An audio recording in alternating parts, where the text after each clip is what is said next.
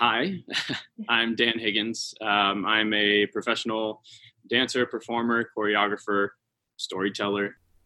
The voice you just heard belongs to Dan Higgins from Repertory Dance Theater.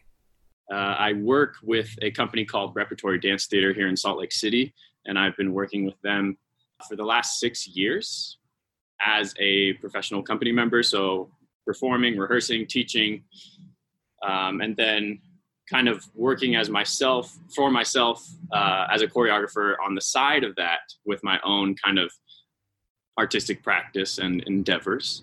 Um, I've lived in Salt Lake City now for six years or going on seven. So I moved here to work for Repertory Dance Theater, but I'm from California. I'm from the San Francisco Bay Area. I love Salt Lake. It's a great place to live. So that's cool. me in a nutshell. who met with me over Zoom in the stay at home quarantine of 2020 to talk to me about dance training, choreography, and storytelling through movement. I'm your host, Liz Christensen, and it's all in the telling.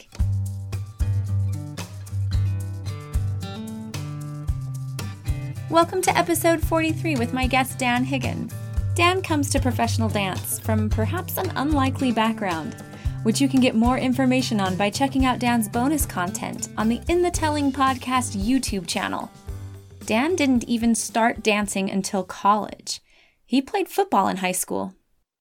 Tell me, on as, as technical a level as you want to, what skills from football or like, I don't know, body awareness type things transferred over for you easily and what things were you have to um, you had to process a little differently I think athletic coordination in general was something that I came into, like just knowing where your body is. I think is something that athletes do all the, they have to.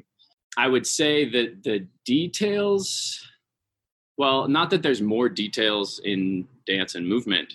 It's just organizing your body in a different way. So I think having having that physical background and that knowledge of my body being an athlete for so long really helped me progress quickly in dance because uh, the there is a, a, huge attention to detail in sports, absolutely, uh, any sport, and then just kind of applying that idea alone to something like dance, I think helped me a lot because I was looking for kind of the details already right off the bat uh, because of the long years and kind of diligence and training I had playing sports growing up and so then just getting used to like or, organizing the standing in first position for example with your feet and legs turned out is so unnatural for the human body.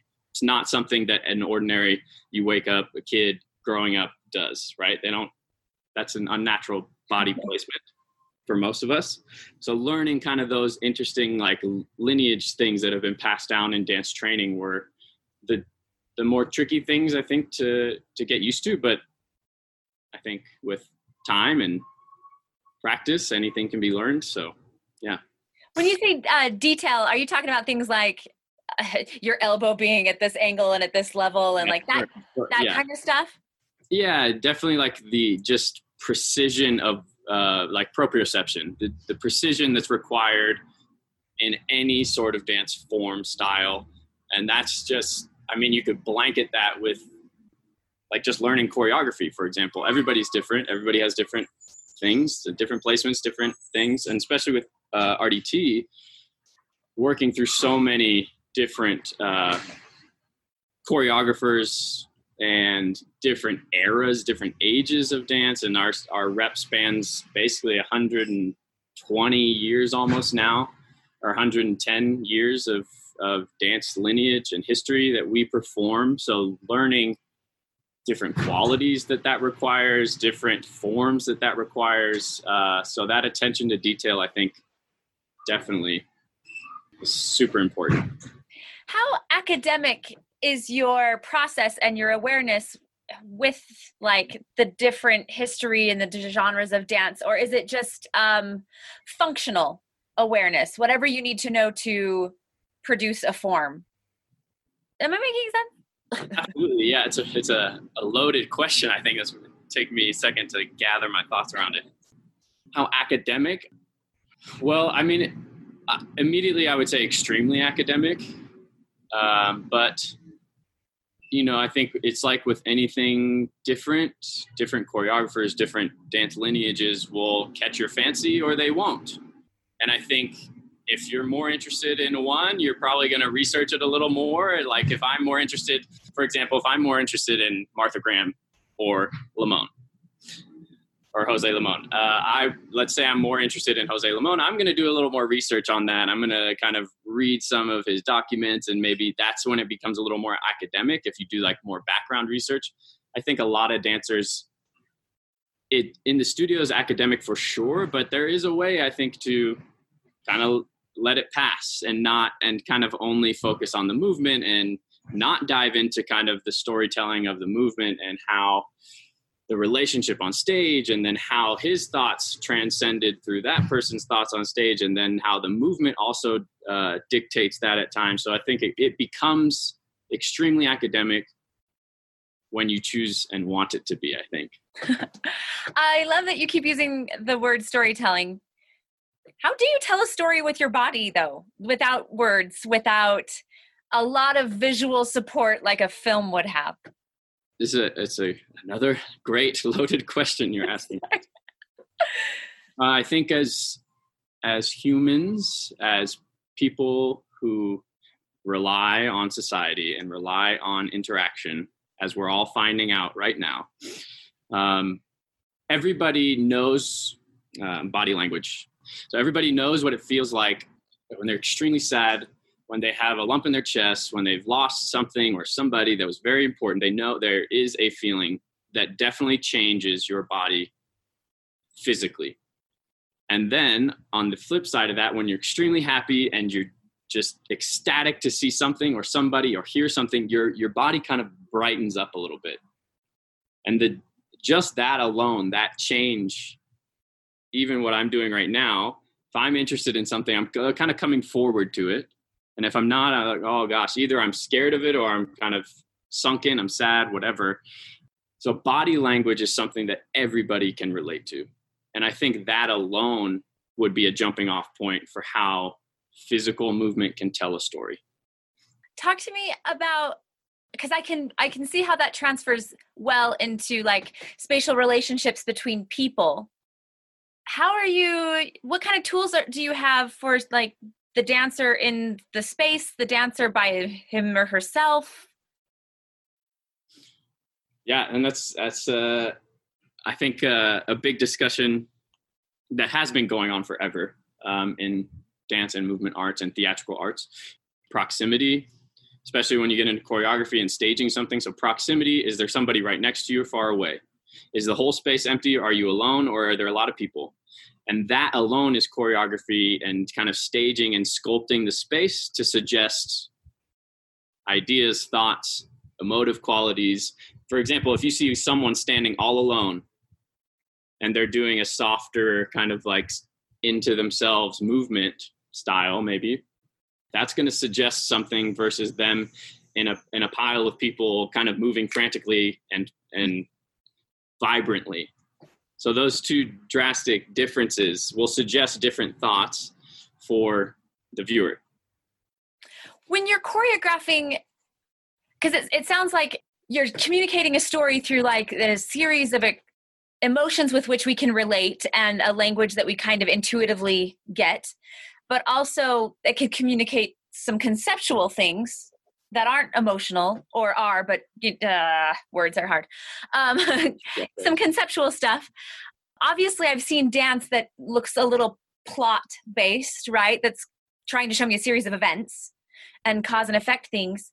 Are you overtly trying to balance your usage of those tools, or are you overtly in any way trying to say, you know what, I'm going to deal with just an emotional um, representation and not try to have a lot of plot in there or i'm gonna i want this to be very conceptual and i'm going to try to keep this out. I mean both are absolutely utilized a lot both ends of that spectrum and everything in between. So obviously there are lots of dance works that have strict plot lines and have definitive beginning middle climax and end. And then i think there's a lot especially in the contemporary and modern dance realm whatever the difference is between those i don't know don't ask me in that realm where it's a little left, it's left a lot more open. And I think the abstractness of some works in that realm leave the opportunity for, or I think successful works in that realm leave the opportunity for viewers and audience members and even performers to bring their own experiences into the room and experience them through what they're seeing or what they're feeling or what they're hearing so that i feel the best the most successful works in that realm offer enough of an idea for the audience member to engage in that idea but not totally say what it is if that makes sense yeah um, I want to relate it a little bit to like acting, maybe for a minute. Mm-hmm. A director or an actor comes in and they have a script. Um, and sometimes, if it's a musical, they also have a score, right? And that's like sort of the foundation that they're building on. Is there anything other than the sound of the music that's like your script? Uh, yes. Uh, a lot of times when I'm creating work myself, I don't even I don't even choreograph to the music. I'll make it separately. So I'll choreograph movement, uh, and I'll just have kind of random music playing in the studio as I'm making movement, making a duet, making a solo, making a bigger group phrase. Uh, I'll choreograph it to something completely different, and then layer later, much later in the process, I'll bring in other music and I'll see what kind of feels the vibe that I'm going for fits that void that suggests maybe if I'm wanting it to feel a certain way to the audience, then maybe that layer of that suggestive music will provide that. Um, sometimes I will though choreograph to the music, but even when I choreograph to music, I don't feel that the music is the dictator of the choreography. So you're you're starting with um, what you want to communicate. Is that yeah? Okay. Definitely.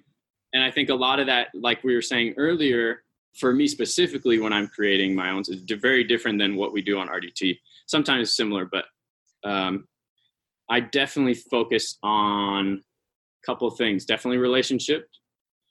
Um, so that comes in what we are saying in proximity. Are there people close to maybe there's a that we'll use the solo dancer that we're using. Is there somebody very close while they're moving? Or is there are there a group of people that are kind of standing away and watching? And that kind of relationship will prescribe a feeling on stage or in the room. So i'll work for relationship definitely. And then i've been really interesting interested in how i can change the space so i've used kind of obscure like props in the past. I just made a piece last uh, winter in December, and I used six six and a half foot long black benches that were used as benches sometimes sometimes they created a wall sometimes they created kind of like a strewn toppled ruin thing sometimes they suggested a coffin. So they became their own caricatures within the environment that we were playing with. And they help sculpt the environment. So changing the environment while still being abstract i guess you could say. Um, was that in memory of? No that this was a piece called speak. Ah okay. Um, but in memory of i also had a set piece a table and a chair that kind of stayed at the back which kind of gave a separation of depth so that then we could kind of scope in, fine tune the eye to the back with just me back there while things were going on in the foreground and then vice versa. So that offered a, a level of depth for the audience and the choreography that was going on in the space. So when you're choreographing, you start with um, here's something I want to say, and and maybe that's not totally like laid out. Maybe it's a bit more of an exploration and not just like an articulation. But um, you're starting conceptually, and movement is the first of your tools that you're going for and then you're adding in music after that just sort of generally generally yes i would start with movement well i would start yeah conceptually for sure um, well eh, those are interchangeable i would say. Movement and con- uh, okay. concept. I think overall concept i don't really figure out until maybe halfway through a process. So i'll kind of start to make um, I kind of have a general idea of maybe where it's going to go, but I'll definitely then push to movement and develop some things and then kind of play and order them differently and then eventually okay now we kind of have this thing that's going in this direction and then a, a real concept comes to light. Um, i think a lot of the the pre-gaming of developing a piece developing a show whatever there has to be some level of conception concept before right we have to um, but the the big thing the true one comes i think halfway through at least for me at what point are you working with other dancers in that? Like, how much of this is your? I like that you used the word pregame. Um, how much is, of this is you before other people are involved, and how much is it collaboratively in the moment and exploration? Uh, I spend a lot of time thinking, and a lot of time on my own outside the studio. Uh, and so, for let's say I do I don't know, a rough estimate of 150 hours in the studio for a show like In Memory of that was an hour or 72 minutes long, I think. Roughly an hour and, or 150 hours in the studio for something like that. Rough estimate. I would at least do at least that many hours outside the studio. Probably a little more, let's say 200 hours outside the studio of me just thinking, writing. Yeah, writing. What are you What are you doing with the writing? Writing ideas, writing words, writing uh, memories, writing things I see, interactions of people as I people watch throughout the day, uh, happenstances that happen in the studio at RDT that then inform thoughts and things I might want to try.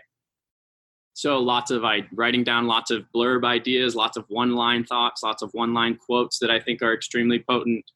And then not that I draft out what's going to happen in the studio, but I I might write down like a plan of action. It's, that's I think that's later once we get into the process. I'll say like, hey, I want to maybe try and accomplish this at this rehearsal, or by this date, I need to have something like this drafted out. I don't know. So lots of writing, lots of thinking, and reading. I think reading for me is uh, a big influence.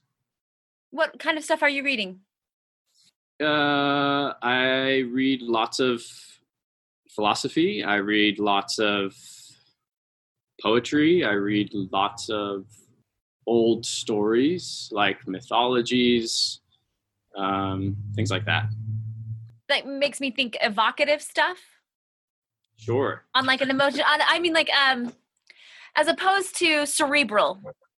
Oh, I guess maybe that's not fair because if it's philosophy, I don't know what word I mean, but there seems to be a connecting pattern to that um, that makes it sense to make sense to me that you're not reading maybe so much an autobiography or um, a historical political text or right. Yeah i think if it's more pinpointed i might look towards something like that for inspiration. If it's if it's uh yeah historical biographical things i might if i'm really researching like a specific character that might show up or something then i might look towards something like that to give me some inspiration about uh, what they did how they did it why the why they made the choices they made.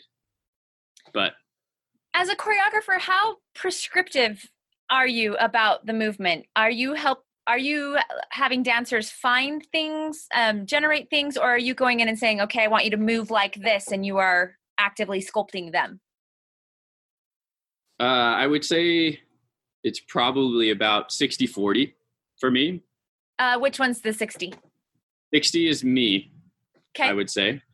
Prescribing and being definitive about what i want and then the 40% is definitely them especially when i'm working with uh, I don't know, let's say, for example, a dancer who I really trust and know really well, more familiar with, I will oftentimes kind of create with them. So I'll create some movement and then I'll have them create the next little thing of movement to add on and then I'll create and then they'll create and there'll be a dialogue that way. I've also done where I really trust this person, I'll give them a thought and I'll say, hey, go work on this or tell me this story. And I'll have them create. And then I might go in after and be like, oh, I really like this moment. I really didn't care for that. Maybe get rid of that. Or so there's definitely times when it's uh, collaborative, but I I like I like to. I mean, I'm still young, so I like to get in there and mix it up and have fun in the studio and still move. So, what made you start to pivot towards choreography as a thing that you were really interested in as a dancer? The exploration is therapeutic. It helps me formalize my own thoughts and beliefs about what I'm doing, what I am practicing with other groups, with RDT, my own thoughts about life, my own thoughts about my interactions with people. It helps me process everything. Um, and to make choices and make mistakes and try things out and that's okay because we're in a studio and that's why that's where you do it you have a lab and you mess up and you come back to it later and figure it out and also i think importantly is how the theater in itself you know kind of brings people together in a dark room to share an experience and to have them look at something through a lens that's not their own perspective and listen and hear and see and feel maybe you know we hope. This is kind of a bizarre question maybe but when i've learned that you came to dance from a football place i instantly wondered if as a choreographer you ever look at like formations and traffic patterns almost like in an aerial football play kind of manner it's interesting you asked that when i first very very beginning like oh gosh this is five and a half years ago now, crazy, started choreographing. I mean, I did a little bit in college, but not not to the extent now that I, what I'm doing, uh, and nor did I have the practice behind me. You know, at that point in college, when I first started choreographing, I'd only been dancing for like a year and a half, so I had zero knowledge of what was going on.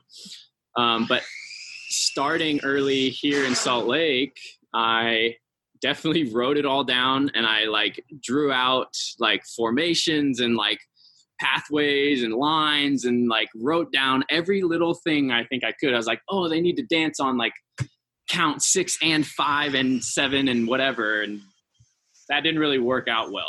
tell, it was tell me, yeah, tell me why that didn't work out well. It was too it was too precise. It left it left me no options or opportunity to see things in the studio i was like no it has to be like this this is what i drew out this is what it's going to be and it's like not that i directed the room like that and made it like er but um